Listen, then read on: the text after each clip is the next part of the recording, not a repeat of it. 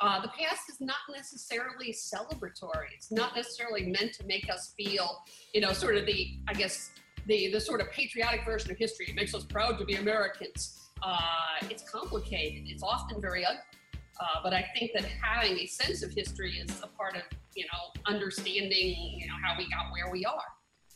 This episode of Beyond Aporia originated in the Hauenstein Center's webcast, Lunch and Learn with Gleaves, available at www.gvsu.edu slash hc. Welcome to the Hauenstein Center's live Q&A webcast, Lunch and Learn. I'm your host, Gleaves Whitney. What a time we're living in. The United States is convulsed by a pandemic that has claimed the lives of more than 125,000 victims, by unprecedented state by state lockdowns, by a sudden economic depression that has left almost 15% of our workforce unemployed, by a nationwide conflagration sparked by a black man's murder on a Minneapolis street, by widespread calls to defund the police, by mass protests in more than three dozen cities, and by robust debate over which historic figures and symbols in our civic spaces deserve a place in honor, a, a, place of honor in the United States in 2020, and which do not. It is this last topic that has risen to the forefront of debate in the last couple of weeks. So today I'd like to explore the difference between history and memory. Now, definitions are in order. History is the humanistic discipline and intellectual training and methods to discover what happened in the past we distinguish it from memory, which is how a diverse community thinks about its collective past, how that community judges what happened, decides what its narrative should be, and assigns praise to the heroes and blame to the villains. Let me put that another way. It's a pretty dense definition.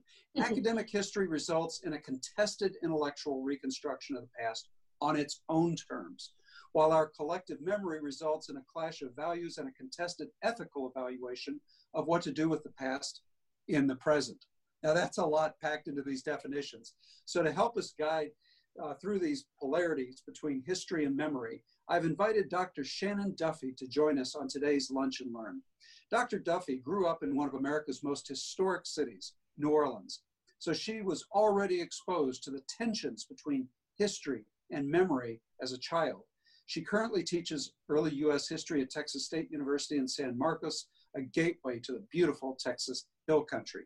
My conversation with Dr. Duffy will go about 45 minutes or so, followed by questions from our viewers. So feel free to begin sending your questions to us right away using your Zoom toolbar to do so. Thank you so much for joining me on today's webcast, Dr. Duffy. Hi, how's it going? It's going great here, although a heat wave, a Texas style heat wave, is coming up to Michigan, I can tell you that. Okay, now what does Michigan consider hot? Anything above 70. Oh. well, we have a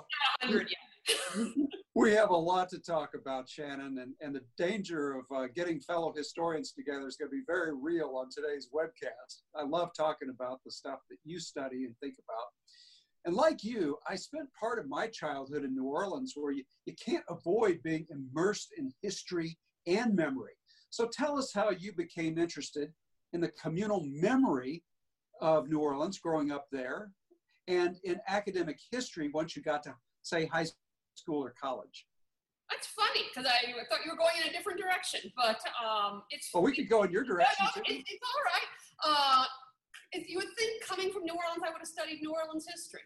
I mean, wouldn't that be the obvious? And, I, and yes, New Orleans is one of those cities, uh, unlike I think Houston, unlike Atlanta, uh, which tend to be very much about the new. Uh, New Orleans tends to revere things just because they're old. You know, even if it's if an old grocery store, uh, anything. Um, but when I first got interested in history, I, I studied Boston. Uh, and I think that it was, you know, as a little kid, I was fascinated with New England because it was everything New Orleans was not. It was cold. I, I never saw snow until I was 18 years old and went to UVA uh, when I went to tour the campus, the first time I ever saw snow.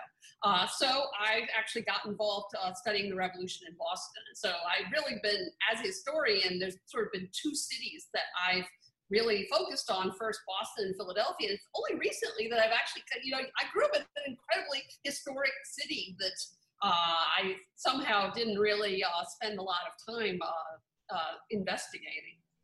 I did have one Yeah, I'm sorry. Go ahead. You had another question. No, uh, where did you think my question was going? And feel free to answer oh, that oh, oh, monuments. Yeah, but that's okay.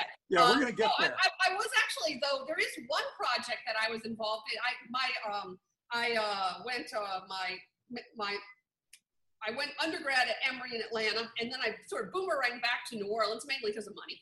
Uh, and so I went to the University of New Orleans, and I studied with Warren Billings. And at the time I was at UNO, they had made an amazing discovery. It's kind of stuff historians absolutely live for. They thought that they had lost the records of the Louisiana State Supreme Court.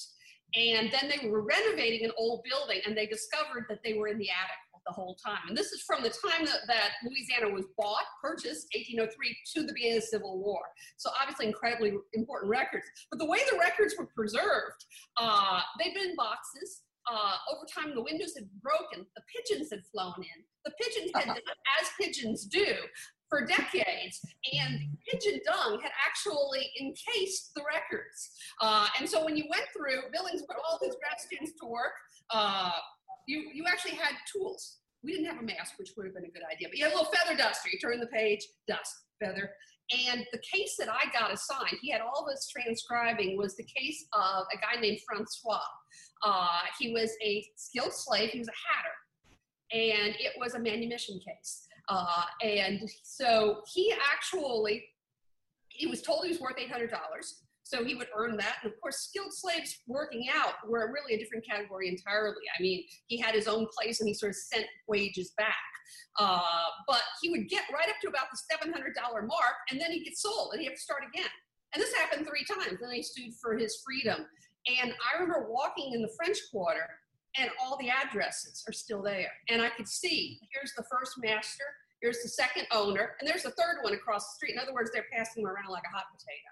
Uh, and so, in some ways, I think coming from New Orleans, I've always had, you know, you, you, I think it's very important to have that sense of the past being all around you, and not just the pretty parts of the past. Which I think very good distinction. To the, to the, to the monuments, uh, the past is not necessarily celebratory. It's not necessarily meant to make us feel, you know, sort of the, I guess, the, the sort of patriotic version of history. It makes us proud to be Americans. Uh, it's complicated. It's often very ugly. Uh, but I think that having a sense of history is a part of, you know, understanding, you know, how we got where we are. Well, you and I have some common experiences having grown up, at least part of my childhood there in New Orleans. For example, on the streetcar, I always went around Lee Circle. And New Orleans was one of the first cities to be impacted by these debates over statues. Tell us what happened there in New Orleans in terms of history and memory. Well, they have they actually took down four statues in New Orleans, and they took them down uh, kind of in order of uh, offensiveness, I guess you would say. In other words, they went after the most offensive statue first. Uh, and this statue is a statue to the battle of what is called the Battle of Liberty, uh, Liberty Place. Uh, and you know, it's sort of like, well, who in the world could defend? So yeah, I'm actually crazy enough. I'm about to try to defend the the, the, the monument to the Battle of Liberty Place. Uh, this is a monument that commemorates a massacre, and it commemorates a military coup of a lawful government. That's basically what is happening in in 1874. Uh, you had probably a little less than 3,000 people defending the city of New Orleans, most of whom were free people of color in the state militia uh, led by the greatest uh, scalawag of all time, Longstreet, who had switched sides, uh, and they never forgave him for that one. Uh, and outside the countryside, pretty much uh, a local version of the Klan had taken over pretty much the rest of Louisiana. And they'd done this through really terror. Um, I say in my class, Klan was the first terrorist organization, really. and so New Orleans was surrounded uh, and when the battle, as it were, came, uh, the uh, folks who were, it was basically the Metropolitan Police and the, uh, the, the, mostly uh, freedmen uh, state militia were outnumbered over two to one. And they say officially 60 people died. numbers are probably far higher. it, it's a coup. It was basically a coup. so, you know, and then they put this rather ugly obelisk up to commemorate, you know, having you know, saved the city. They didn't save it for very long, but uh, even though uh, the people who took over were thrown out a couple of years later. That's pretty much the end of Reconstruction in Louisiana. That, that was pretty much the Redeemers taking back over. Uh, and they put this ugly, uh, ugly obelisk. No, nobody could defend this obelisk in, artistically. It's pretty darned ugly. Um, and it's, uh, it's commemorating a really ugly thing. So why in the world wouldn't we take it down? Well, I had never heard of what I just told you. Most people have never heard of what I just told you.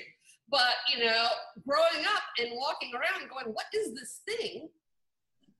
You hear the story. Uh, and I think in some ways, you know, the monuments, not, not the not the modern ones, but the ones in the 1890s, those are not Civil War monuments. Those are Reconstruction monuments. And Reconstruction is a time period that I think emotionally we have a real temptation to forget. Uh, it's, it's not a time period people really want to talk about. It is a really ugly time period, but I think it is important to remember. Once you get rid of the monument, it's easier to sort of pass over the memory. Uh, another thing you would ask about me growing up in New Orleans, when I grew up in New Orleans, there was a restaurant down there. I don't, I was actually trying to find out right before this if it still says this. Uh, but there's a restaurant down there that's called Miss Farrah's Slave Auction. And it was the slave auction. And I remember being a little kid thinking, that happened I, you know, that right where I'm standing, people were sold. Uh, and, you know, I think, again, it's, you know, history and the sort of physical legacy of the past aren't necessarily celebrations, even if the person who put up the monument or the people, uh, that's the way they meant it. That's not necessarily the way that it needs to be seen by us.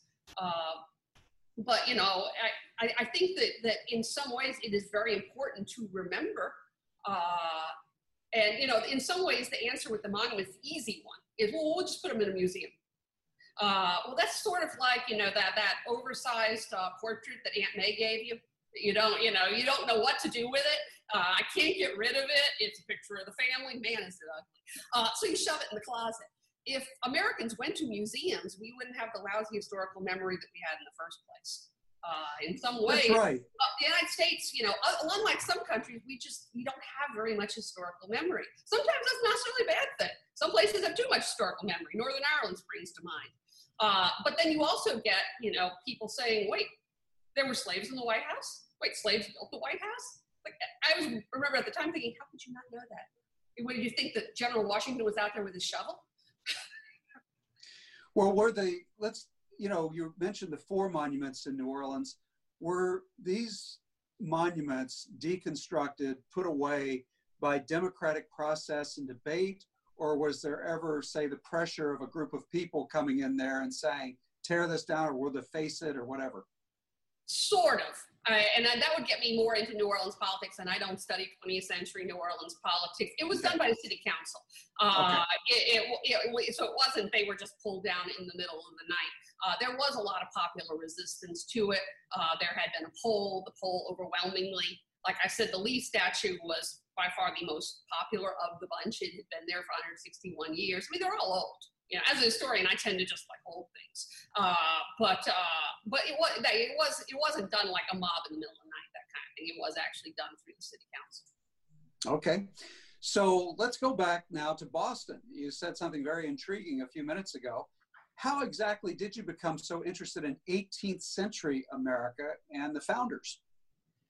I really, the, the, ideals of that time period, I think, are why I love the 18th century. I also think that's why the 18th century is uh, gets such an emotional response from people and why people get still so angry about it. Uh, you know, in some ways, the 18th century's ideals are our ideals. I mean, it's the beginning of our ideals. You know, compared to the 17th century, 17th century is tribal. Uh, and I mean that in the sense of, you know, you look at like the Pequot War, it's like, you know, God will bless my smiting sword and I will smite all those heathens and they will all die. Uh, and they, they, if you think they talk terribly about the Indians, they talk pretty much the same way about the Dutch and the French, and for that matter, the Virginians. Uh, yeah, it, they're, they're a very alien time period. But uh, we just freeze. Uh, but the 18th century, you know, is you know, I think in some ways, like, you know, Jefferson being an extremely good example of this, why people have such strong emotions about Jefferson. Uh, the fact that the guy who wrote All Men Create, uh, Are Created Equal owned about 120 slaves at the time he wrote it would not upset people so much if that phrase had not mattered so much in American history. Uh, it is that that contradiction of that time period that I think makes it such an interesting time period uh, to study. Well, as a group, the founders are so hard to, you know, corral into a particular religion or anthropology or ideology, say their vision of Republican government. A really diverse group of people. Uh, give viewers an idea of the diversity of the founders, please. Oh, okay. I, I, I told my class, I said, you could actually probably use the founding fathers as a, a, personality test, like a Rorschach test. Like, which one do you like? Do you like General Washington, Alexander Hamilton? Uh, I was flabbergasted when Hamilton turned into like this pop figure through a, through a musical because he is the most aristocratic of the bunch. Uh, you know, I, I sort of, uh, and anybody who does research will, will relate. If you study people long enough, you eventually start dreaming about them. During my dissertation, I showed my new computer system to Benjamin Franklin, Thomas Hutchinson, uh, and John Adams. Uh, and, uh, you know, and Ben Franklin was the only one who got it. Uh, he's the only one who got technology. Sort of similarly, I think if all the founders, Hamilton would be the one person who would look at the United States and be like happy about the way that we came out. Like he wanted us to be a superpower. Uh, you know, he basically looked at Great Britain and, and, and said, we can beat them at their own game. We can be the military behemoth. We can be the, the trade behemoth. But he was aristocratic as can be, uh, which is kind of funny because in some ways he comes from the very lowest background of all the founders, even more than Ben Franklin. Ben Franklin at least was born to honest parents. Uh, Hamilton's the child of no one. Um, he's completely and utterly self-made, and he's complete snob. Uh, you know, Jefferson is basically a Virginia aristocratic, you know, you know born to wealth. Mean, he married well. The best way to get money in the 18th century is to marry well. Um, but uh, but definitely an aristocrat, and you know, he's the one playing populist, and he did it very deliberately. I always love the image of him as president, uh, basically answering the door in his robe and fuzzy slippers, and the, the European diplomat standing there, the president's opening the door himself. But that's very calculated. Um, I'm a man of the people, he says, drinking his fine French wine. well, they were diverse in their religious beliefs, weren't they? They were. I, I would say most of them are deist. Uh, my, I started with John Adams. And so it always kind of strikes me as, as funny that he's now been kind of co-opted as this very religious figure. He really wasn't. I mean, but he, he comes from, I think he was kind of a, uh, a Congregationalist, a Puritan the way I am a Catholic, you know, it was definitely his background, his wife, uh, his, his wife, his father-in-law was a, was a Congregationalist minister. He definitely has that in his background. Um, but, uh, but certainly there were people within the country as a whole who were religious. I mean, they ran the gamut. Uh, Sam Adams was actually uh, quite uh, quite devout, which I think is not the image people tend to have of him. Um, on the other hand, I, I uh, you know, Jefferson, I think, is trying to make up his own religion. Uh, he he, uh, he kind of, which I think he would have, in that way, he would have fit very well in our own time period. He, he sort of uh, throughout his life is is reading and sampling different religions, and of course, he even tried to basically go through the Bible and found just everything that Jesus said, uh, and so he could make his own Bible that was just sort of the literal truth. And then you have people like John Jay, uh, John Witherspoon, uh, who mm-hmm. were minister yeah. quite devout in a mm-hmm. traditional Trinitarian sense of being yep. Christian, unlike say John Adams, who's a Unitarian. I mean, you have a whole lot of diversity there. Do you think Tom Paine, for example, was Thomas Paine an atheist? Atheist. I go atheist. Yeah, as close. Uh, there was actually a historian who said it was not possible to be an atheist in the 18th century. Yeah, sure it was.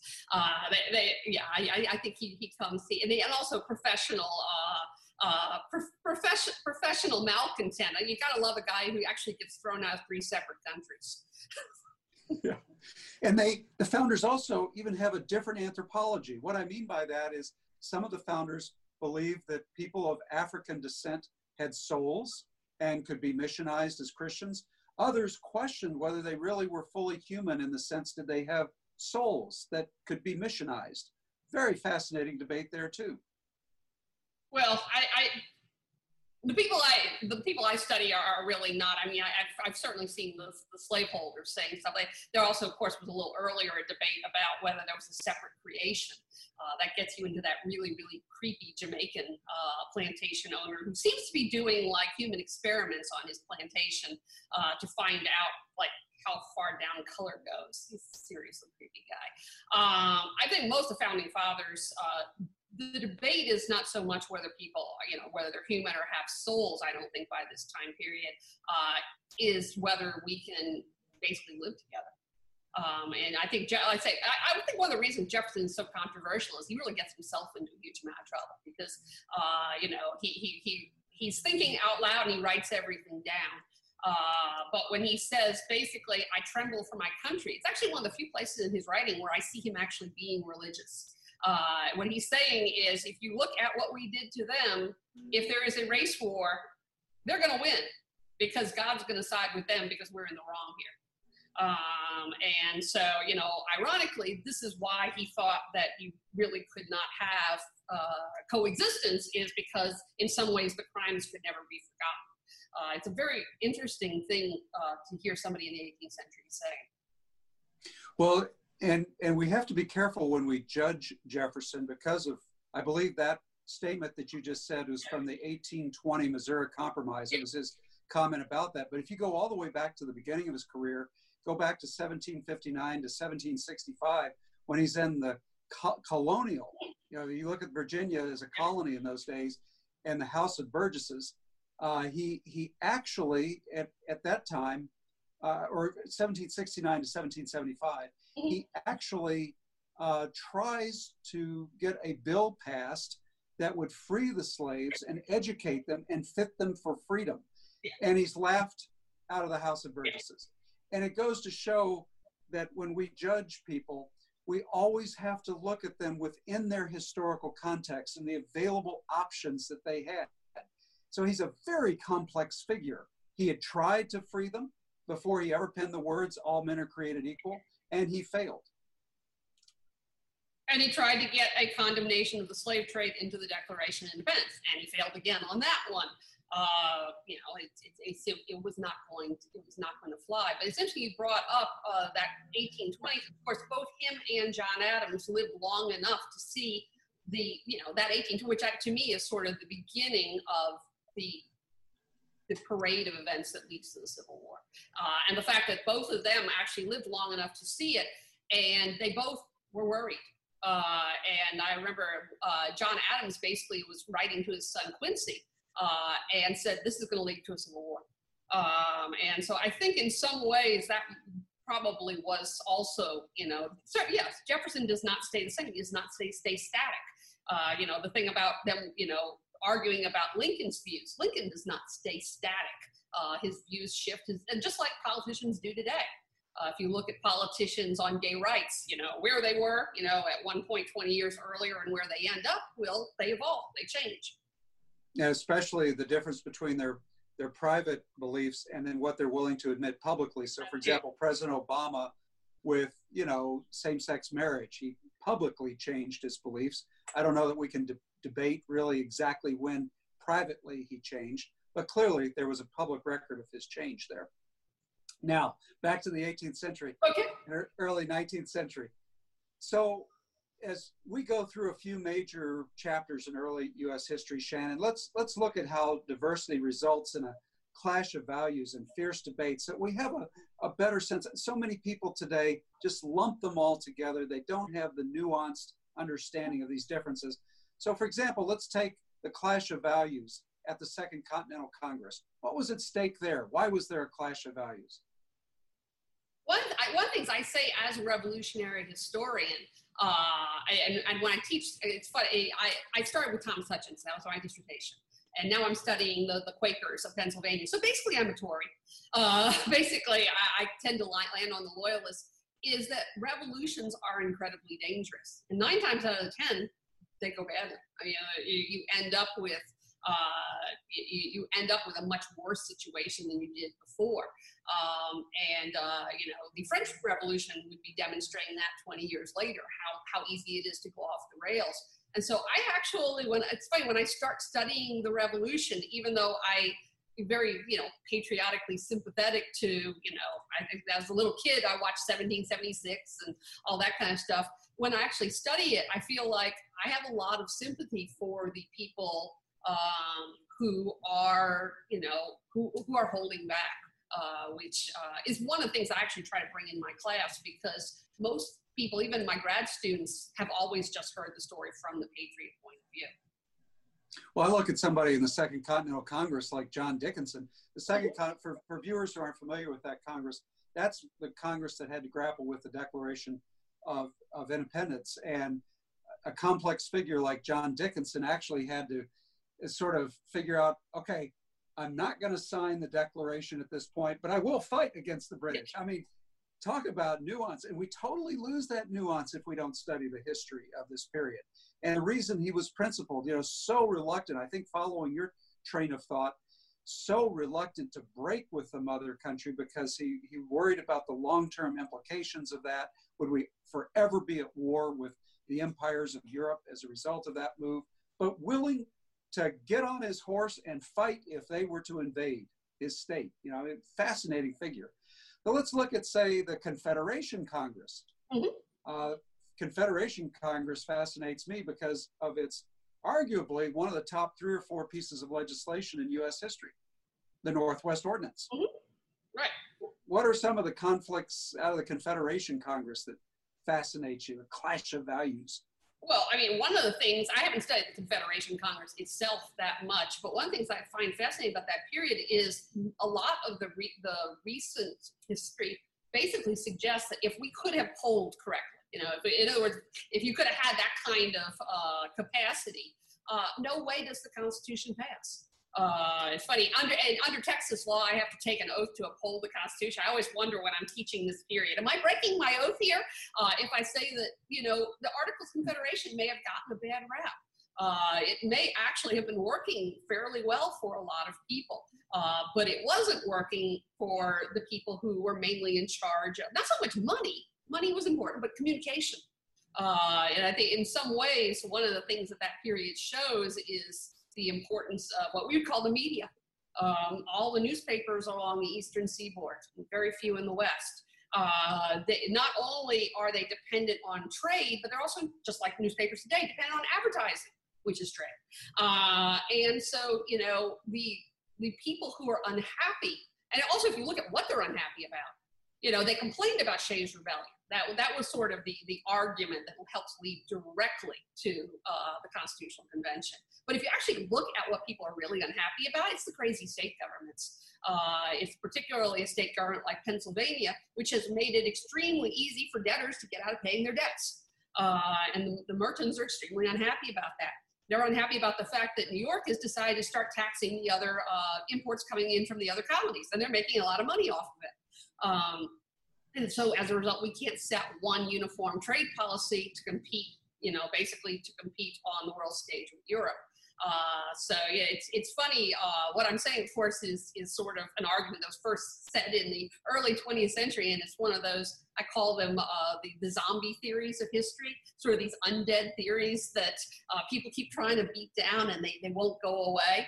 Um, but I think there is something to it that uh, that, um, the Articles Confederation period is not necessarily as bad as people thought it was, um, but uh, but the reasons it doesn't work in reality may not have been the reasons that were given officially. I guess might be what I'll land on here.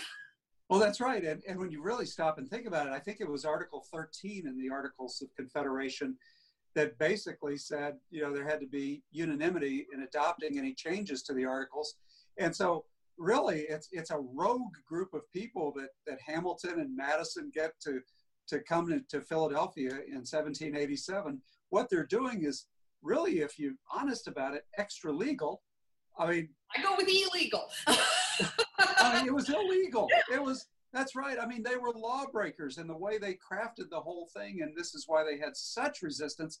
And you know, the Constitution darn near failed. I mean, it was a tight race as you got all the states trying to ratify and you know every lobbying group you know the federalists and anti-federalists so it, it had a, a little bit of a i don't know a shady beginning i guess i always thought it was interesting you know it's very hot that summer in philadelphia and yet they're meeting with all the windows closed and uh, at night when they disperse, the great drinking game will now commence. Of everybody takes the delegates out and tries to get them drunk, and not one of them cracked. Uh, because people were desperate to get rumors of what they were up to for the four months that they were in there.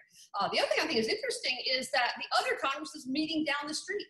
It's like, you know, so, you, know, is it legal, illegal, somewhere gray area? It's not like the Articles Confederation government doesn't know this is happening. Uh, it, it is weird.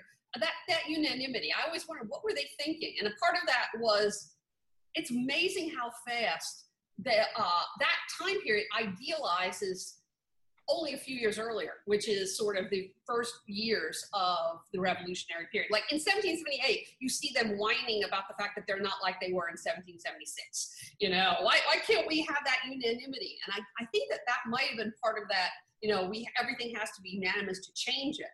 But anybody who's met the Americans, you know, that might have worked for the Dutch but uh, that that was kind of that was never going to that was never going to be an effective uh, mechanism um, and of course, in some ways, it basically dooms the entire government because you can't tinker with it. You you have to change it wholesale, which might be one of the reasons. You know, in some ways, we have a government we can change, but it's very difficult to change. But it's not we can't change it. Well, you know, it, it is remarkable. It's it's it's almost for those people who believe in sort of the providential hand of God in history or numerology, and they look at the fact that John Adams and Thomas Jefferson die on the same day, the 50th anniversary of the Declaration of Independence in 1826. I mean, how does that happen? This is this is not the stuff of fiction. This is the stuff of history. But I, Shannon, I'm fascinated by the fact that. So you have, you're right. In Philadelphia, you have the Confederation Congress, um, or, or or the Constitutional Convention in, in Philly in 1787. Well, they're working on, you know, what's going to be the architecture, the mechanics of our constitutional law and, and the structure of our politics, whereas the Confederation Congress is working on this Northwest Ordinance, which tells you the cultural conditions that will be necessary for that Constitution to work. So, you know, religion, morality, knowledge being necessary to good government and the happiness of mankind, schools and the means of education shall forever be encouraged. That, that famous Article 3 uh, of the Northwest Ordinance. And they're happening what the, the Northwest Ordinance is signed in mid-July of 1782. Mm-hmm. Constitution is signed two months later in September. Uh, it's it's remarkable confluence of brilliant statecraft, uh, of the mechanics of government and the culture of government, a, a Republican government. Fascinating. Well, let's go now to say uh, anything about the Washington administration that most interests you in your research and in your teaching. Well, I was telling you because apparently you found me because uh, I wrote this art. It's funny, of all the articles that I've written, for some reason, this one about George Washington and the press uh, keeps popping up. And I wrote it ages ago.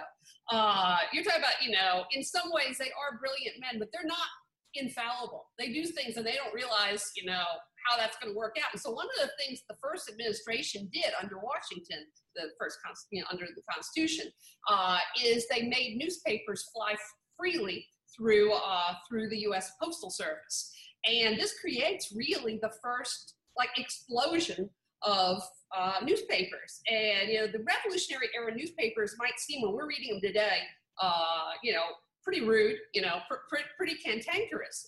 Uh, but they were actually very much uh, they, they they pretty much work for the colonial legislatures. And so, you know, the reason they're insulting the king is because their bosses, the colonial legislatures, are, are leading the rebellion against England. And, you know, the way that colonial newspapers supported themselves is they printed the laws for the different colonial legislatures. You don't want to make the colonial legislatures angry.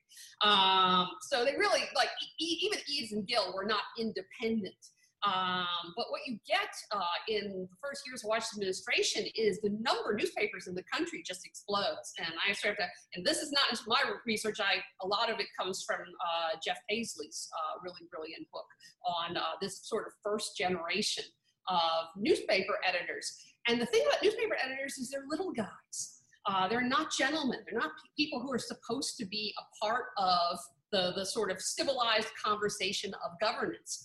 Uh, yeah, they, they, they literally, the expression ink stained fingers. Well, you know, if you worked with the presses, you actually are laying out the letters uh, and that ink is going to get under your fingernails, and you're going to see. You actually, my students love these little details, especially if I teach a class right before lunch. Uh, you would clean the letters uh, with urine, with human urine. Uh, and so it's nasty. And so in some ways, these guys are artisans they have one foot in the artisan. You actually, if you actually work those presses, you had to really push down. One arm would get bigger than the other arm. So you're kind of, you know, physically disfigured here. So they're not gentlemen. Gentlemen don't work with their hands, but of all the artisans, they're the best educated. You have to be. You have to be able to, not just to read, to be able to keep up with events. They hadn't really inserted themselves in the political process up to this point. And Gill actually tried and they got thrown out after the revolution. Um, these guys this, of course, is one of the things that leads to the Alien Sedition Act in Adams' administration is you have sort of these new people uh, that are sort of on on the political stage. Uh, they certainly were not uh, they were not nonpartisan. They saw themselves as very much partisan. I they, they they were pushing. They were part of you know they were a proponent of their view.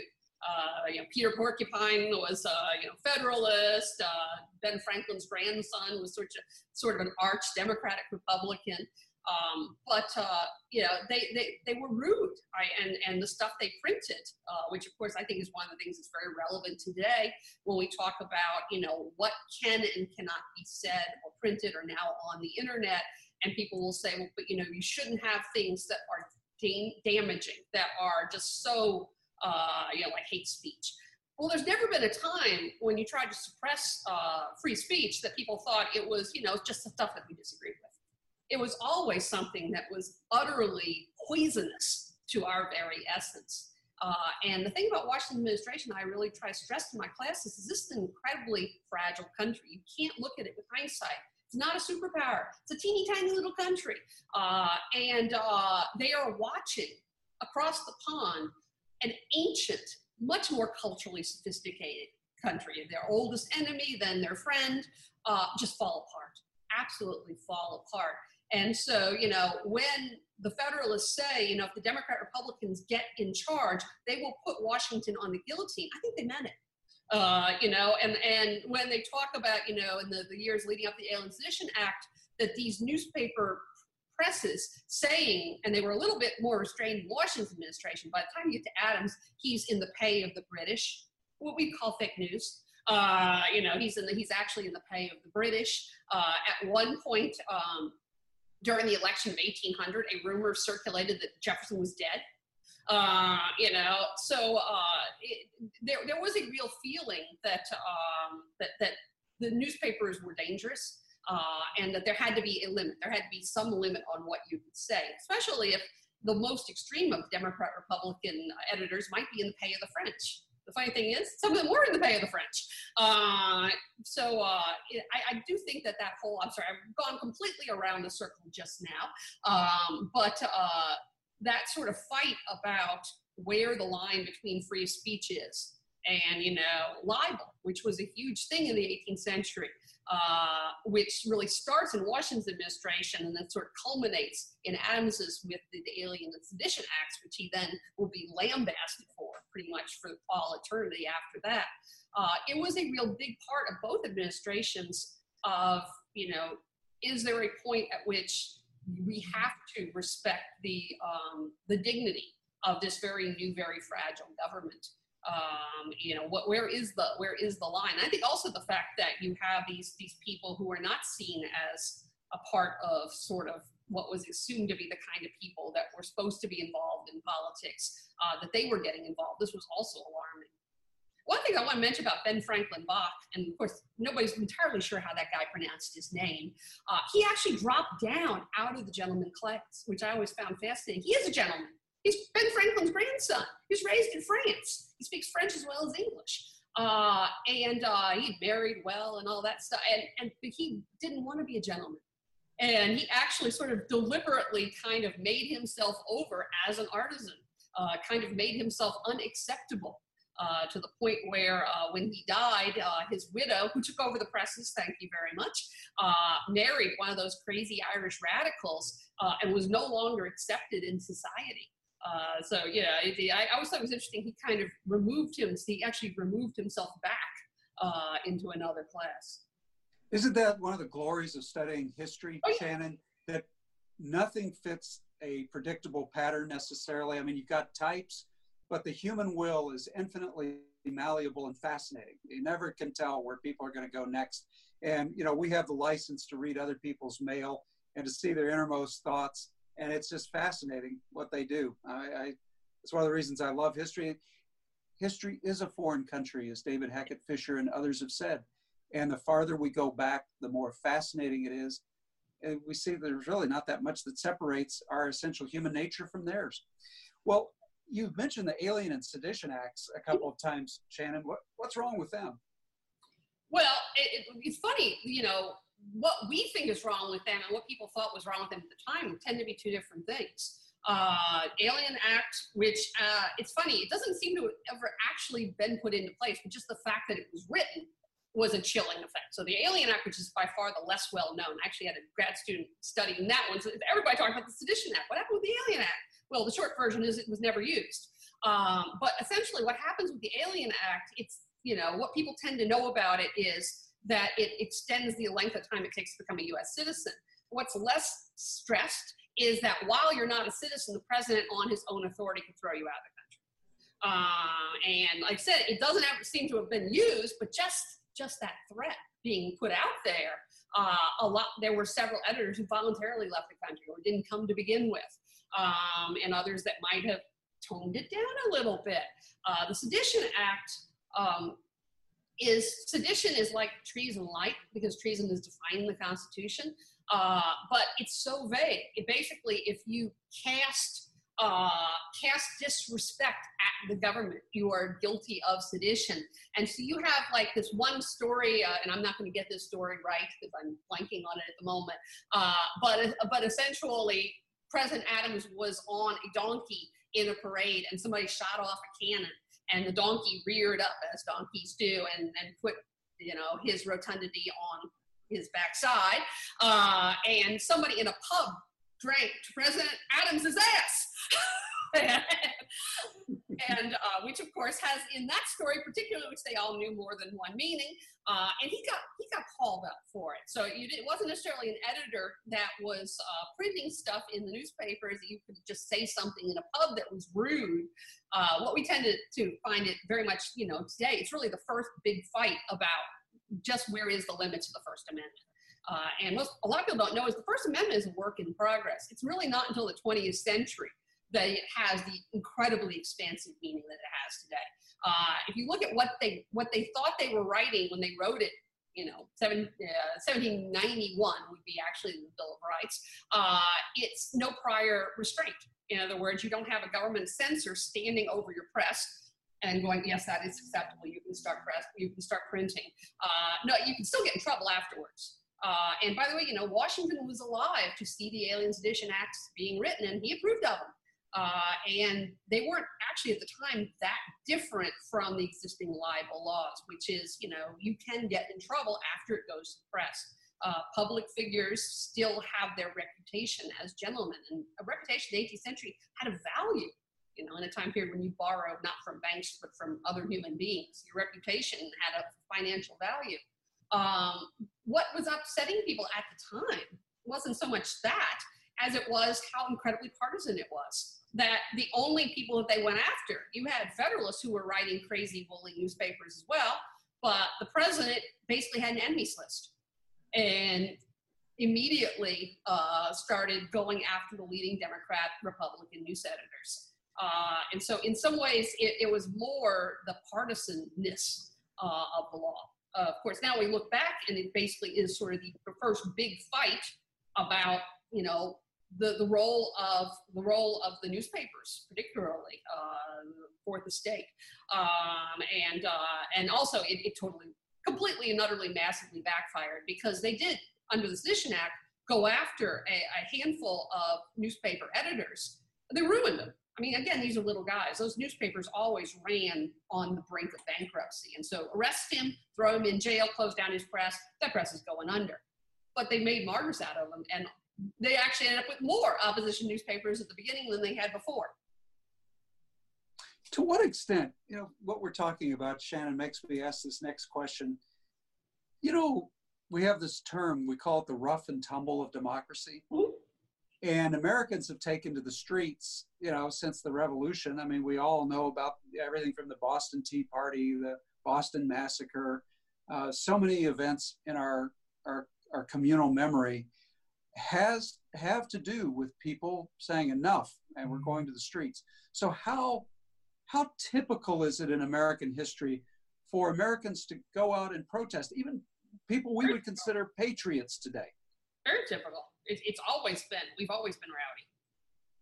Um, and, you know, and actually, you go back further, that that is also a part of the British experience. Uh, you know, they, in some ways, even on, in a, monarchy, when I teach the Revolutionary period, and as I said, I started with Hutchinson, the royal, last royal governor of Massachusetts.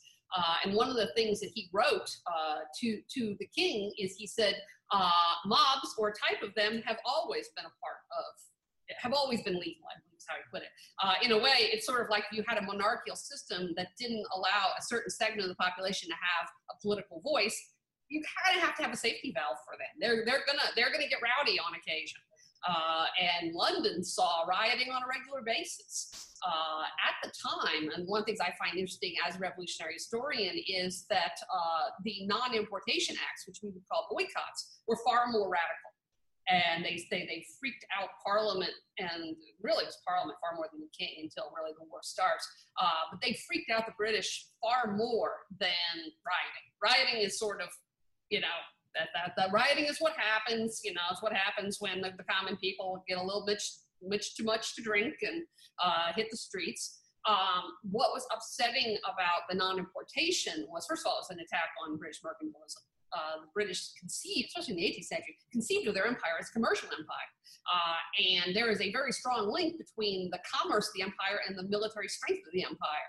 And so if you hit at the, the commercial health, uh, it's an attack but it's also a very sort of cool, deliberate attack, and it clearly has the hand of local authority behind it. In other words, it's not you can't blame it on uh, drunken dock workers. Uh, and you mentioned the Tea Party. The Tea Party is the opposite of riot.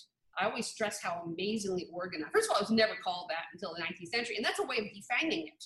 Uh, calling it the Tea Party was the early 19th century's way of separating it from the immigrant uh, again, you were starting to see periods of protest, and they wanted to, you know, there's not the, what we were doing back then is nothing like what you guys are doing now. Uh, and so this was a way of sort of making it cute and quaint. But it's not a riot. I, they left with military precision. They very carefully think about the amount of work it took all night long to get all those like something like 40 tons of tea. I don't actually remember. I know it's like three million dollars in today's money worth of tea. Uh, it took them all night, and of course this stuff's in the hull of the ship, so they have to haul these big old boxes up onto the deck, open them, dump the tea overboard. Uh, they don't hurt or break anything else on any of the ship uh, on the ships except the tea. Uh, there's like one lock that got broke, and the, the, captain got a IOU in the mail later for the broken lock. Sorry, we broke. We had to break one of the locks to get them. We couldn't get the box open. Um, but you know, and it starts from Faneuil Hall. It starts from the Boston town meeting, and that means at least the town government, if not the colony's government, is implicated. That's the colonial leaders. That's why that's why the coercive acts are basically Britain like that's it. You, you, have now gone too far. Uh, it was the destruction of private property, but I think it also was that this was a much, in some ways, it was a not, it was a non-riotous act. It, it was a much more deliberate uh, provocation. And, and over the slightest of taxes in historic perspective.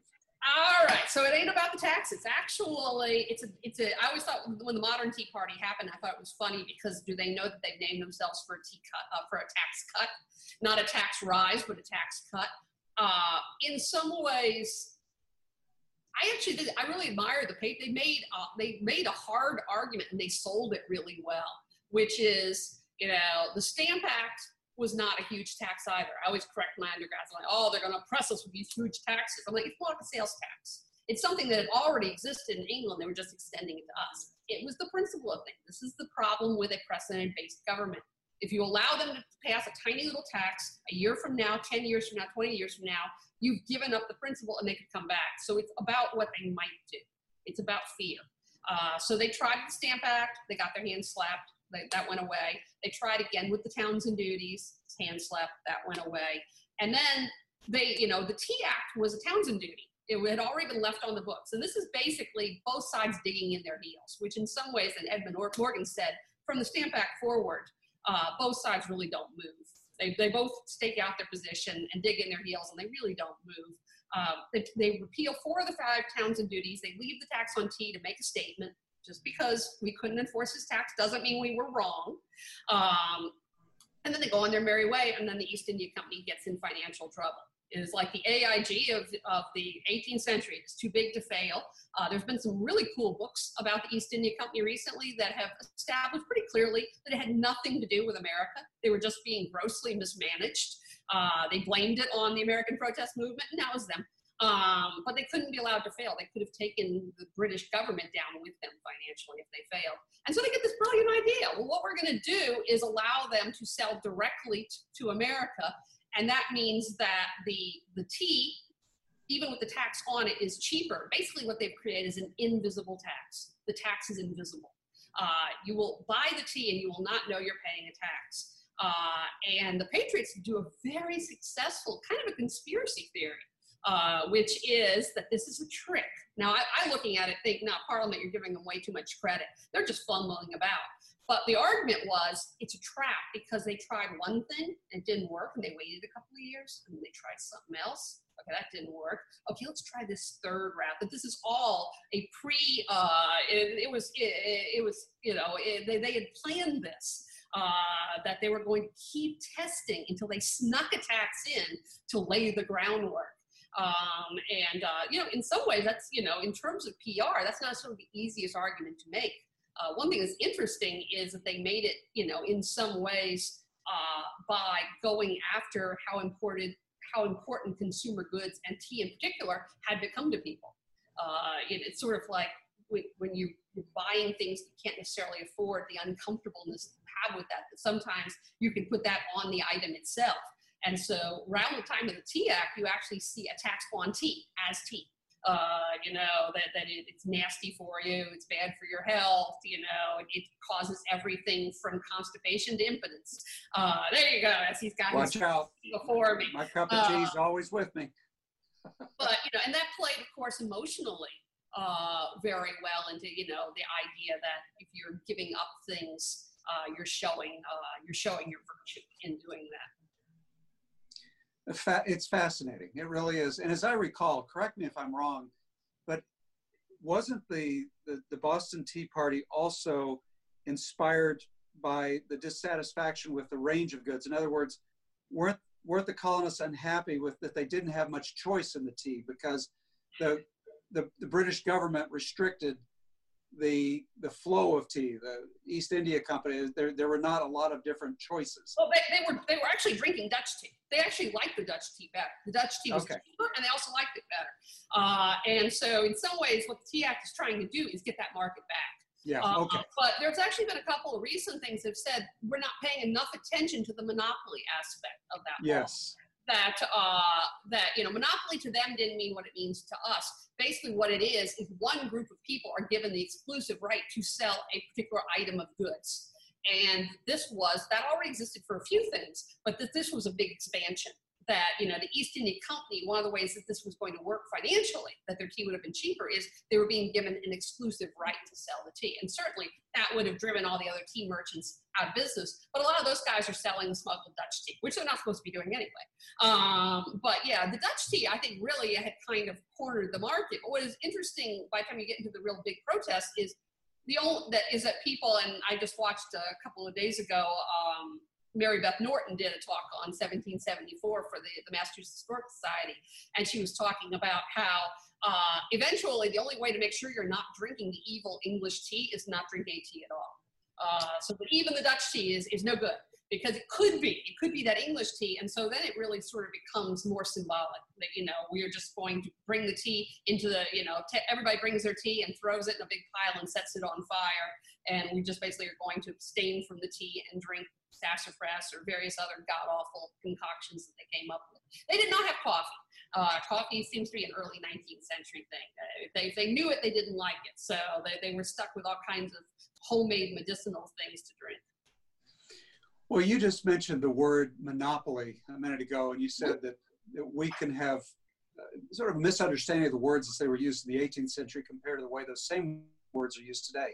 And you also talked, Shannon, about uh, one of the names of the states, you know, the, our tiniest state, and how we have a different view of, you know, what Rhode Island means. Rhode Island and Providence Plantation. Yes, please talk a little bit about that. I was not happy that they changed that name because it is kind of misunderstanding. Uh, first of all, the whole thing's not an island, which is why it was Rhode Island right.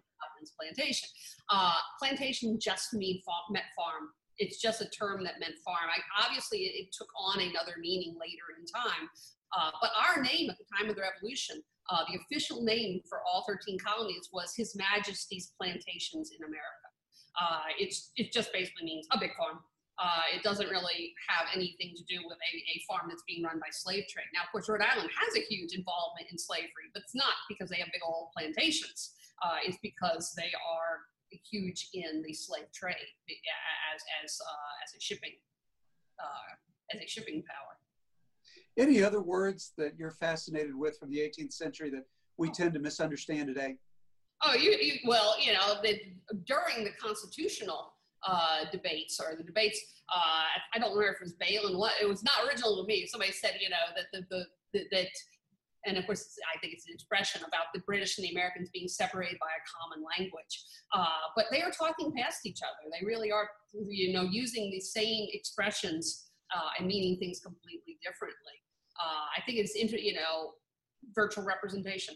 Uh, you know, they, they, I think the Parliament literally does not get when the Americans are saying we are not, and by the way, oh, Americans would be a good one too. Uh, we were the Americans uh, to the British as far as somebody asked once, you know, who was the first person to call this group of people the Americans? It seems to be England, uh, and seems to be around the 1750s. Uh, you don't really see Americans saying Americans until right about the time of the Revolution. Uh, but when the Americans uh, are talking about representation, they really have over 150 years invented something completely different than the way it works over in England. And so they're really talking past each other. The way I explain it in my classes is, you know, in the British Parliament system, uh, first of all, even at the time of the revolution, only 15% of the British population has the right to vote. It's property based. Uh, it's property based in colonial America as well, but we just have a much more expansive property. Much larger segment of the population is property owning. Um, so first of all, only 15% can vote. And then secondly, the borders of where different members of parliament come from came from that incredibly higgledy-piggledy long English history. And so you had, for example, areas that would be electing a member of parliament that now is a lake because over time the, the water came in and that whole area is now a lake. And so whoever happens to own the property where the lake is, is the guy who picks the member of parliament. Uh, meanwhile, places like Manchester, Liverpool, these big towns don't necessarily have representation because they're new.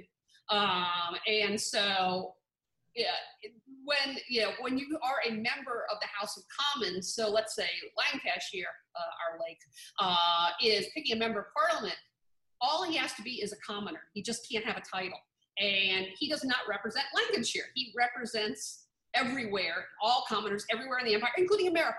All commoners everywhere. They think in those terms. You know, king, aristocracy, everybody else. Um, what we and we, we seem like we made it up as we were going along, which is the case with a lot of colonial American history. Uh, the stuff I read basically said it may be basically England, England at the county level, which is what most of the American leaders in the first generations would have known. They weren't really from the top strata; they were sort of local leaders. Um, basically, I don't know uh, Travis, uh, which of course is not a, a very good Virginia name. Uh, but say you're, you're coming from the county of Travis, the guy has to live there and then he will actually go to the House of Burgesses representing Travis. And furthermore, all the towns will be sending very explicit instructions to him do this, don't do that. Uh, a lot of times, one or two year terms of service. So we grow up, and remember, the oldest two colonies or provinces are 150 years old by the time of the Revolution. They have a lot of institutional memory themselves.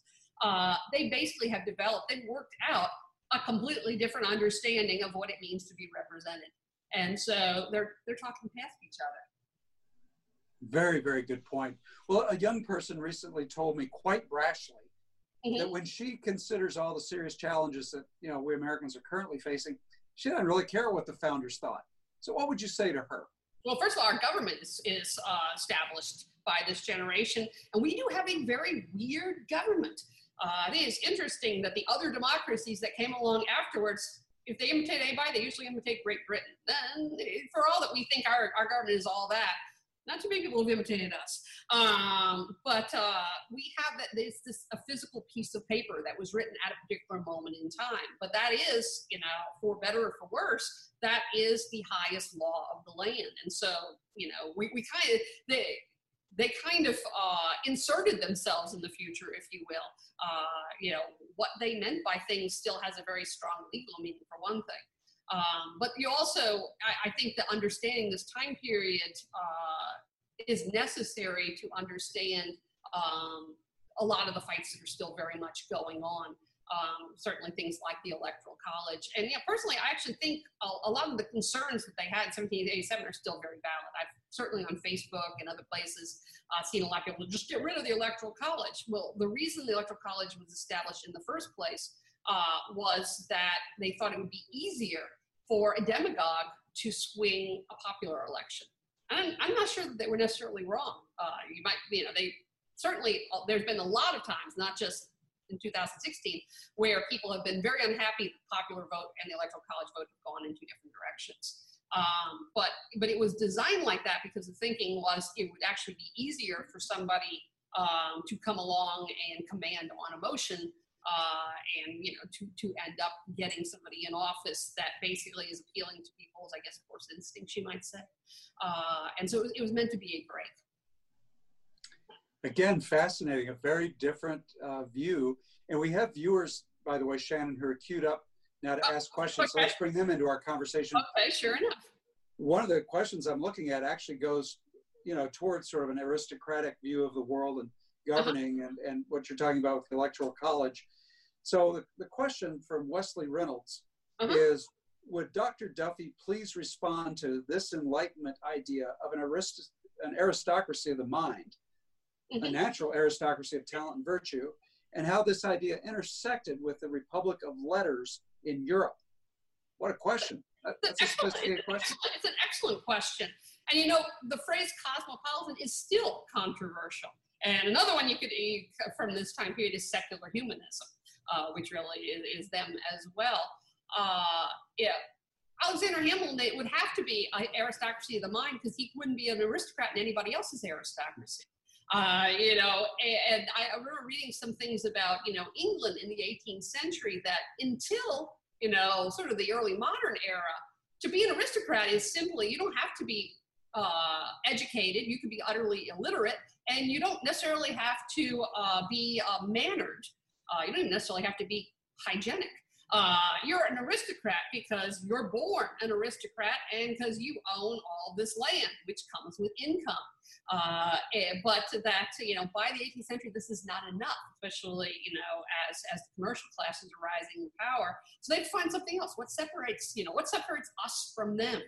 Uh, and so you get sort of in the 18th century this sort of stress on sensibility uh, you know, that that you have sort of elevated ideals. But I think it's kind of interesting, you know, it's if they're think of an earlier time period with your drunken lord, the expression, you know, a drunk drunk is a lord. Uh, you know, he, he, he could be utterly slovenly, he could be utterly uh, a lout. Uh, he's still the lord. You know, he doesn't have to prove uh, his worthiness. Uh, in some ways, I think it kind of comes from a place of, uh, of uh, insecurity um, but uh, but the Republic of Letters is really an interesting time period because they really are seeing themselves as an alternate to uh, you know being English, being French, being American. Uh, it is you know we are sharing this sort of common knowledge project and common set of ideals for the most part, uh, and that's where our first loyalty lies. Uh, and uh, it's it's a very powerful impetus. It's credit for three revolutions a uh, whole whole rash of social movements, not some of which they might not have approved of. Um, but uh, you know, it, it, it, was it was a very radical idea for its time, uh, and I, think it's it's like I said, one of the going back to why I studied the 18th century. I think the 18th century is uh, is always so contentious uh, because it is still very much with us, and we're still very much arguing about a lot of the same ideas uh, that they were arguing about.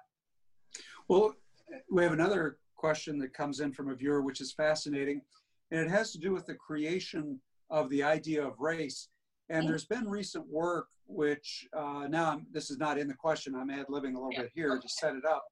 But there has been recent work that has talked about the extent to which leading Enlightenment thinkers, Voltaire, Hume, and others, uh, believed that there was a sort of a, a peck order uh, of races, mm-hmm. uh, superior and inferior races in the 17th and 18th centuries. Do you want to address that? Well, it, it was one of the things they were arguing about. Um, I, I, mean, I tell my students um, it, they were even at the time of the revolution still arguing about whether the Native Americans were white or not. Uh, they were, you know, whether they, they, you know, there were still people who were saying no, they're really just tan. You know, bring them to England, see if they fade. Uh, then they caught consumption and died. And so that experiment didn't tend to work. Mm-hmm. Uh, but uh, it, I, it, it is very, it is not something that was settled in the 18th century. And again, I think this is one of the reasons that people uh, often are angry, I guess, at a lot of the Enlightenment figures is because they are talking about these high ideals that have had, that actually have had such an important effect on history. Uh, and then when you find them falling short, when you find that like Adam Smith uh, had stock in the, the slave company, uh, that he basically was getting money off of the international slave trade. Uh, it, it, frustrates and infuriates people. You know, why couldn't they, why couldn't why couldn't their ideals have just been pure? We have a question coming in from the Russell Kirk Center. The question is, to what extent did Edmund Burke's writings influence the American Revolution? Don't, I, I, associate him much more with the French Revolution. Absolutely. Uh, yeah, and, and, so I, I actually, I, I would say, I can tell you how much he influences me. I tend to be a Burkean. Um, I, I, actually have a lot of sympathy for, for Edmund Burke's argument that, again, sort of looking at what happened with the French Revolution, uh, that uh, that extreme amount of change is dangerous. And I tell students like this is sort of the true definition to me of a conservative uh, conservatives conserve.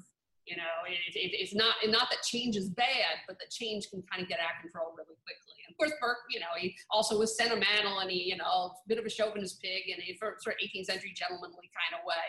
Um, but I think that that you know that point is is still valid about uh, you know the abstract thinkers and uh, the French Revolution in particular really tended to go towards the abstract thinkers. In some ways, they were trying to do something far more ambitious than the American Revolution. They were trying to remake their entire society.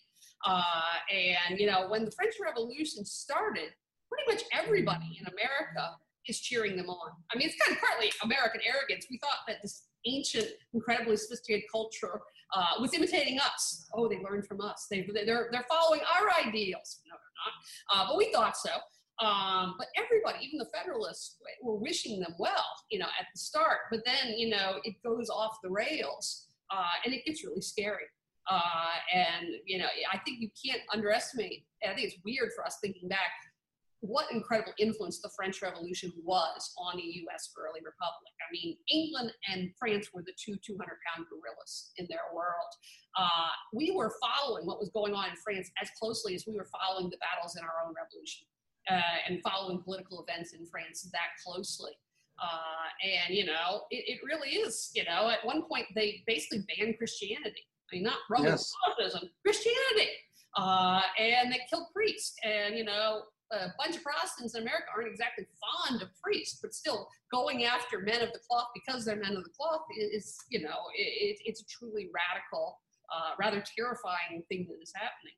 Uh, so I, I, usually when I when I explain because I always have to explain you know liberal and conservative two words. We're talking about words that change meaning. Uh, they're two words that are very hard to kind of pin down. But usually when I try to define conservatism in 18th century terms, I use Burke because to me he's sort of a good. Uh, it doesn't mean what it used to mean. You know, it's not the divine right of kings. The divine right of kings. Uh, we always talk about Locke's second treatise uh, on government, and somebody, one of my students asked, "What happened to the first treatise?" Well, nobody ever talks about the first treatise because the idea it was dispatching is gone. It dispatched it, uh, which was the divine right of kings. By the 18th century, it's dead. You know, the, the, at least in the sort of the, the Anglo realm. It's, That's right. Always yep. right. Yep. Uh, they've kind of moved. They've kind of moved on from that, and so I think for the 18th century, Burke is a good ex- explanation or a good representation of What does it mean to be a conservative? Another one I could use uh, is my, my old boy, uh, Thomas Hutchinson. When the revolutionary crisis starts, the Stamp Act sort of, you know, like everybody was immediately on board with the French Revolution. When the Stamp Act first hits in 1765, there's probably not a soul in America who thinks it's a good idea. Um, they're all appalled, including people who end up being arch loyalists. They're appalled financially. We're in the middle of a recession, just like England's in the middle of a recession. It's bad business, but it's also an incredibly dangerous precedent. And everybody, including the future loyalists, see that. It's just bad precedent. For 150 years, you've never had a tax that was not involved in colonial legislatures. This could open a can of worms. But Hutchinson, and he's not the only one, but you know, I'm going to use him, basically one of the big divides between people who become loyalists later and become patriots is more about strategy. He said, look, this is the way you do it. You write to Parliament, you say, oh, great, you know, you know, we, we your humble and, and, and downtrodden subjects in America plead upon your, your magnificence. Uh, you know, we are in a recession. You don't want to do this, do this out of out of the greatness of your heart. Will you please take pity on your downtrodden servants and not do this tax? And by the way, if you do this tax, we're not going to be able to buy your goods, and that's actually going to make your recession worse. So you're actually going to lose more money off of uh, trade than you're going to get out of this piece. So this is just dumb. Don't do it. Um, and basically, the future patriot is you have no right. And that's what Morgan was saying about that line in the sand. It was not about pleading as a privilege. It was, you know, we are citizens, we have rights, you have crossed the line, you have no right to do this. And when Parliament heard that, that was language they could never accept. Uh, you know, if, if, you're challenging, they heard you're challenging our basic authority as, par- as parliamentarians. Uh, but Hutchinson all the way through was saying, why did you have to open that particular can of worms? You know, if you wanted to get rid of the taxes, you know, you don't have to stand on great abstract principle. Going back to the Enlightenment, I think that's one thing that tended to separate Enlightenment thinkers the, the people who were really dedicated to great abstract think, principles and the people who were sort of more pragmatic. Uh, America was generally known as mo- the more pragmatic Enlightenment. You know, let's talk about you know what would make the cities better. Well, getting the streets cleaned up would be good. Philadelphia had an army of, uh, of highly trained hogs that they released at night, to clean up the streets of Philadelphia. Uh, lighting it, setting up libraries. You had mentioned education, but these are the sort. of It's called the practical enlightenment. So, like, well, what do you do to improve human life? Uh, we'll improve it in practical terms, which is sort of different from what Rousseau was talking about, which tends to be a lot more metaphorical. Well, we've had some great questions. Shannon, is there anything else that you would like to mention before we wrap up? hopefully that this made any sense whatsoever. This is my first Zoom interview, so uh, very, very different uh, forum. I find that when I give my, and I don't know how it worked for you, I was last semester recording my lectures. Uh, and unfortunately, my audience was three cats. Um, and it, what I found every single time was a lecture that was supposed to be 100, an hour and 20 minutes long ended up being an hour, uh, being two hours long because it's just, it's weird sort of talking into the ether. Uh, so um, hopefully, hopefully this this uh, was enlightening uh, to your audience, or at least amusing to your audience.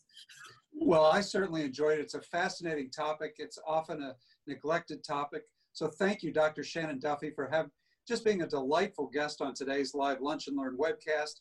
Viewers can now appreciate why your historical research and teaching open up a fascinating world to us, a foreign country, as it were, as we deal with all the challenges currently confronting our country today. We hope you'll come back and be my guest on a future webcast.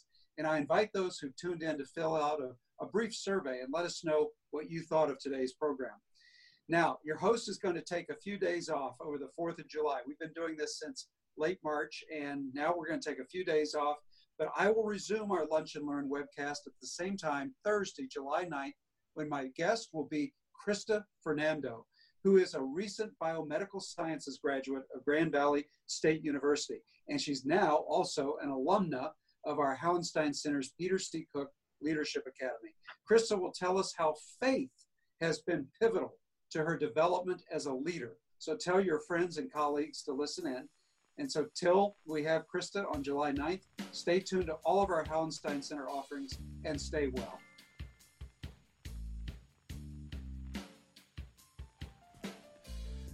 Beyond Aporia is a podcast brought to you by the Hauenstein Center for Presidential Studies at Grand Valley State University. The director of the Hauenstein Center and producer of this podcast is Gleaves Whitney. The theme music was composed by Andrew Whitney. The Hauenstein Center is inspired by Ralph W. Hauenstein's legacy of leadership and service. Our programs address many of the pressing issues that Americans face. To learn more about the Hauenstein Center, please visit us at www.gvsu.edu slash HC. You can also follow us on Facebook and Twitter. Thanks for listening. This is Gleaves Whitney.